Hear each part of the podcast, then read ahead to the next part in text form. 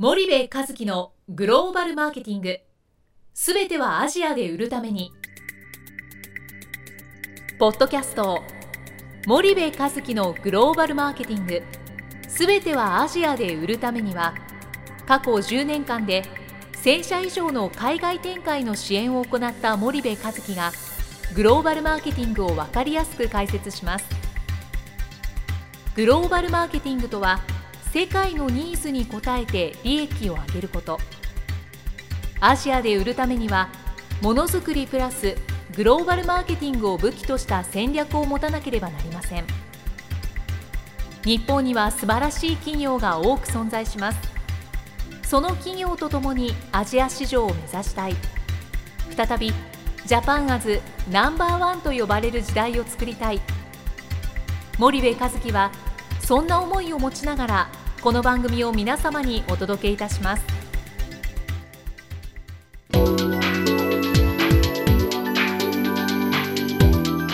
こんにちはナビゲーターの東太郎です。こんにちは森部和樹です。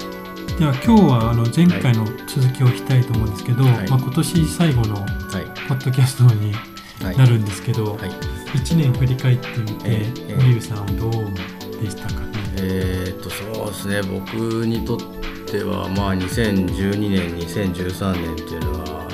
大きな変化のあったね年なので、12年にねもともとやってた調査会社を売却して、13年東君とこのスパイダーイニシアティブを設立し合弁会社の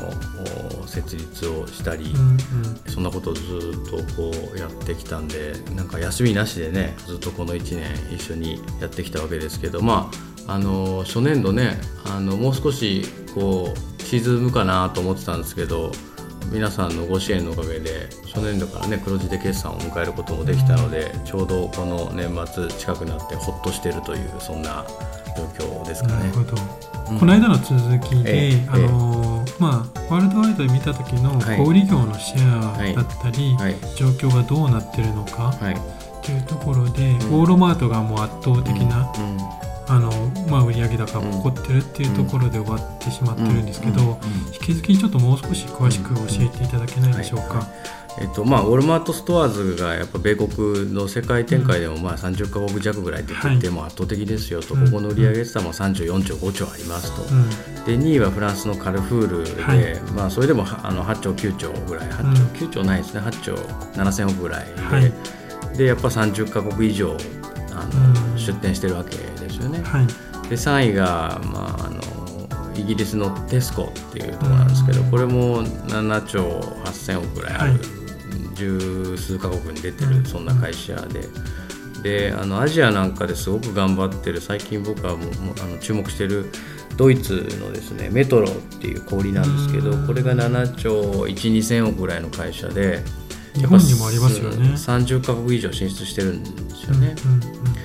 でアメリカのクローガーこれも7兆ぐらいある会社でコストコも日本にもあって僕年に2回ぐらいあのコストコにあのホームパーティーをするって言って嫁に連れてかれるんですはいよね。はいこれがもう僕嫌いで嫌いで広い店舗をあのでっかいカートをずっと押させられてですね。であの回らないといけないっていう、はいはい。もう買い物に行くのは本当に嫌ですその辺のスーパーが一番いいいいんですけどね僕あの日清がいいんですけどね一番。女の人はでもコストコ大好きですよね。うん、安いのかなんかわかんないですけど、うん。あのたくさん入ってるじゃないですかはい全部が、はい。こんなたくさん食べれんでしょっていうぐらいたくさんアメリカンな感じでね。はい。うちのあのストレッジにいっぱいコストコの商品入ってますけど、はい。まあ、そこがあのすみません全然話が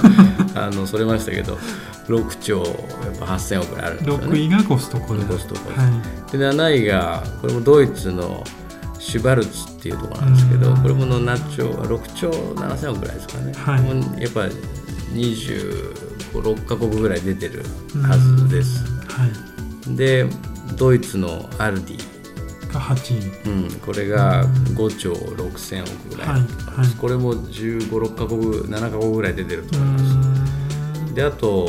まあ、あのアメリカにいるとあのみんなご存知だと思うんですけどアメリカのターゲットですよね、はい。これは5兆3000億ぐらいですよね、であのフランスのオーシャンっていう会社が、はい、えー、4兆5 6千億と、うん、これも10カ国以上進出してて、はい、でまあこんな欧米勢ばっかりなんよね。で僕面白いなって思ったのが、うんうん、さっきの食品もそうなんですけど、はい、まあ、米国とドイツと、まあ、あのフランス。強いんですよね。強いですね。で今回あのテスコって英国が3位のに入ってますけど、はい、でもっとこう面白いのがねえっと、アメリカのマーケットってやっぱ大きいんですよ。うんうん、で米のクローガーとかターゲット、はい、米国のターゲットなんていうのは、はい、アメリカ1カ国にしか出店してないわけですよ。グローバル展開してないわけですよ。なるほど。それで5位とかね9位とかでね7兆5兆の売り上げあるわけじゃないですか。だからいかにそのそうですね、うん、アメリカがこうでかいかっていう話で。だからアメリカ1カ国で5兆取れるんだったら、うん、まあ、無駄に海外に出ないみたい。なね、はい、ウォルマートに出さしとけっていうのがターゲットの戦略なのか分かりませんけど、うん、アメリカ人口伸びてますからね。そうですね。アメリカ企業だったらそれはありだなと。ただ一方で日本はどんどんどんどん少子高齢化していって買い物に行ける人だって少なくなってくるわけじゃないですか。そうなった時にやっぱり一番大きいイオンでも世界で見ると13位ぐらいで、まあ、4兆6000億ぐらいなんですよね。はい。でセブンアイ・ホールディングス4兆5000億ぐらいですかね、はい、であと伊勢丹三越ですよね、うん、ここからガクンと下がるんですけど62位で1兆2000億と、うん、でダイエーなんてのは、まあ、よく行きますよね、ね、小学校の時とか近くにダイエーありましたよね、うん、これ91位とかでやっぱ8000億ぐらいですよね。あとドン・キホーテなんかも145位で5000億ぐらいだし、はい、泉なんかも、まあ、155位で4667億という、まあ、こんな構造なわけですよ。なんかもう日本でいうとイオンと、まあ、セブンアイの、うん、とあとコンビニみたいな感覚がありますけど、うん、そこですらやっぱベスト10には入ってこれないっていうことですね。そうですね。でアジアもそうなんですけど各小売業でやっぱ規制業種になってて、うんうんね、規制が徐々にこう解放されていくわけですよね。でとにかく欧米勢は早いんですよ。すね、規制があるならまず合弁で入って一気に、あの広げてってってその規制をこう見極めるタイミング、ロビー活動も全てが早い、はい、だから日本のねあのメーカーにとっても日本の小売店を相手にしててもアジアのマーケットは取れないし、小売店自身もやっぱり、えー、日本の中でナンバーワンでもアジアで見たらイオンですら13位とあの世界で見たら、ね、世界で見たらイオンですら13位というのが、まあ、今の現状ですよね。こういうやっぱ世界的に小売業が先に出てるっていうのはやっぱ欧米、うん、特にまあアメリカフランス、うん、ドイツみたいなところが、あるので日用品もそれに紐づいてやっぱ欧米が強いと、そうですね。そうするとやっぱ日本企業はこの小売も進出遅れてるし、うん、日本、まあ、日用品に関しても遅れてしまっているっていうような現状がすごい浮き彫りになってくると思うんですけれども。この辺はどうお考えですかね？結局チャンネル作りが遅かったし、出遅れまあ、出遅れたっていうのは一般一般的なというか、まあ、そもそもベースにあるわけですよね、でそこからやっぱりチャンネル作りがすごくあの遅れてしまっているし、これ結局今からじゃあグローバル人材育成してねやっていくのかって言ってももうね結構時間もないんですよね。だからやっぱりあのそうはそうは言ってもねそれ言ったら話終わっちゃうんでねチャンネル作りにやっぱり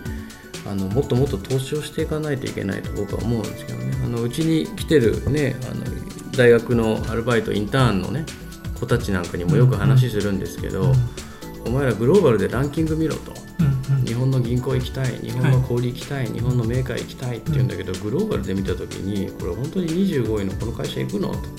氷だったら13位のイオン行くの？オールマート行けばって思ったりするんですよね、だからやっぱりあのグローバルで物事を見るっていうのはすごく重要なんで僕このランキング大好きなんでよく見てるんですけどね、うん。うん。うん、やっぱりそうするとやっぱチャンネル構築とか販路構築っていうところに一つキーポイントが、もうチャンネルを一番上に持ってきてほしいと、うん、持ってくる必要があると僕は思いますけどね。でこの間の、うん、まあ、富士山系ビジネスアイのイノベーションズアイっていうところの対談で、大石先生が、うん。あの 4P の話をうん。されたと思うんですけど、あれは結構わかりやすいと思うので、ぜひ、そうですね。はい、もう明治大学の大石先生の説明は本当分かりやすいしあのはっきり言うじゃないですか、はい、すごくね面白くてちょうどこれは富士山系ビジネス災害やってるイノベーションズアイというサイトでグローバルのコーナーができたんですね。そうですね。この対談の記事を明治大の大井先生と対談をさせていただいてその記事がまあ載ってるんで皆さんよかったら見ていただきたいんですが、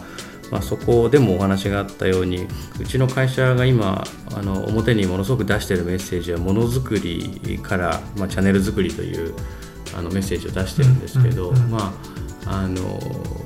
グローバルでどうやってチャンネルを構築するのっていうそんな内容で大石先生と対談をさせてもらったんですけどね、その中であの大石先生がその物を売るのに重要なのは 4P だとマーケティングの 4P がすごく重要ですと、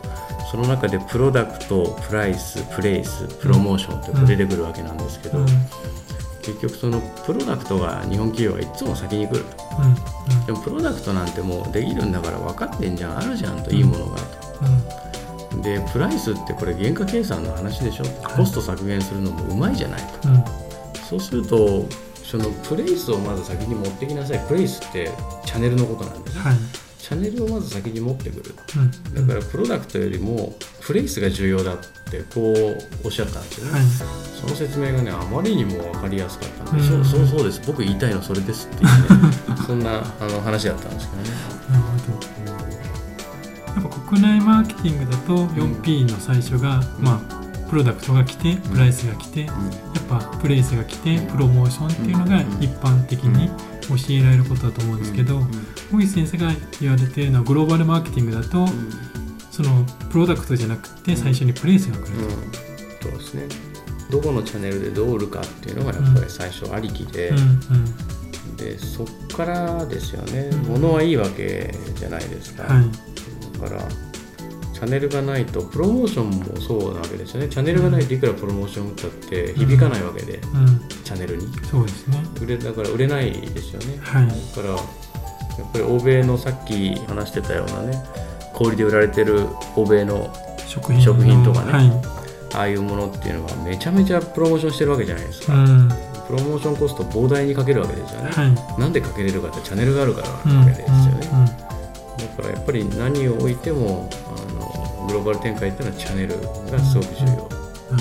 っていう対談をしたっていうそんな話です。ね。やっぱチャンネル作りがうまいって言われるジョンソンジョンソンとか、うん。P&G とかっていうところは、やうん。っぱ先行してやってるっていうことなんでしょうね。うん。で結局ね日本の製造業というかそのメーカーさんっていうのは、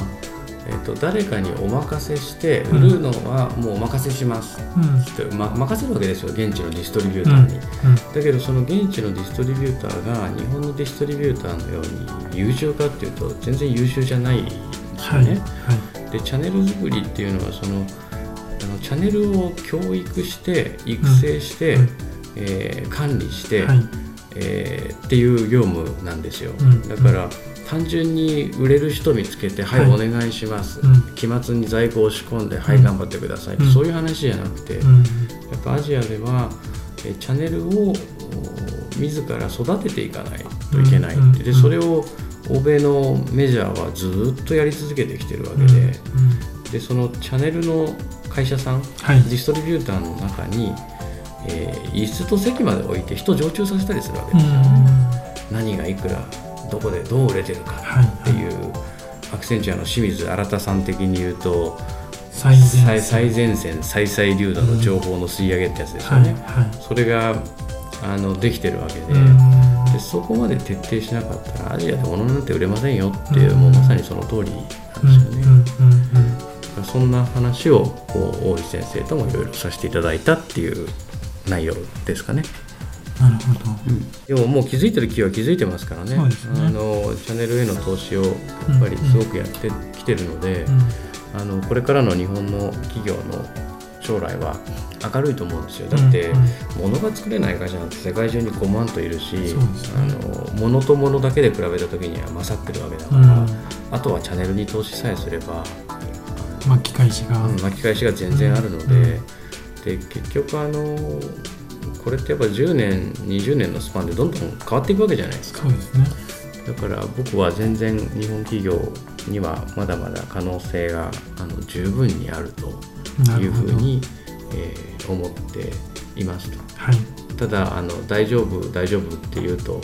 あのなかなかチャンネルへの投資をしないので、うん、あの結構あの連載とかねメディアへの発信はすごく否定的なことを書きますけど、うんうん、基本的には僕は日本企業には可能性はものすごくあると思ってますけどね。なるほど。じゃあ今日はもうそろそろなんですけど、はい、まあ、今年最後のポッドキャストということで、はい、堀部さんから、まあ、今年を振り返っていただきましたけど、来年へ向けて具体的に、まあ、スパイダーとしてでも堀部さんとしてでもどんなことをやっていきたいとか、うん、そう何かありましたら、はい。はいもう僕はあのスパイダーに命かけてますんで あの僕個人としては何もないですけども。来年はねまた東かなつ、えー、その他メンバーと一緒にちょっとギアを、えーと、少し上に入れてですね、はい、日本企業の海外販路構築というところを、うん、ぶれずに支援をねしっかりやっていきたいなというふうに思っています。なのでちょっとギアを上げて成長をしていけたらなというふうに思っています。はい、えー、じゃあ最後にあの、はい、まあ、1年間6月から始まったんですけど、ええ、結構多くのリスナーの方にこの番組聞いていただいて、えまあ、いろいろお声がけとかもいただくんですけど、はい、最後に、まあ、1年間リスナーの方に、聞いていただいたリスナーの方に、ちょっと一言をいただいて終わりたいと思うんですけど。えー、皆さん森部和樹のグローバルマーケティングを聞いていただきありがとうございますまた来年も月に8本配信していきますであの質問事項もなかなか番組内で答えられてなくて大変恐縮なんですけど来年以降またそんな機会も作ってですね、うん、えー、この番組をもっともっと面白いものにしていきたいと思っておりますので、えー、今後ともどうぞよろしくお願いします。また良いこのお年をお過ごしになっていただければと思います。本当に、えー、半年間ありがとうございました。では森部さんありがとうございました、はい、今日はここまでにしたいと思います。ありがとうございます。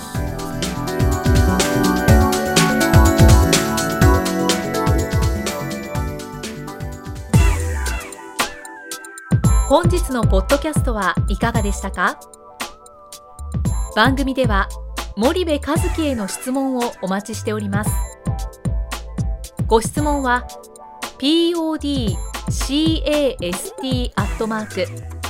spydergrp.com ポッドキャストアットマークスパイダー grp .com までお申し込みください。たくさんのご質問をお待ちしております。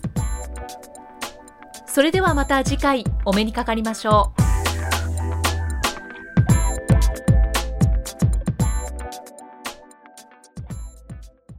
森部和樹のグローバルマーケティングこの番組はスパイダーグループの提供によりお送りしました。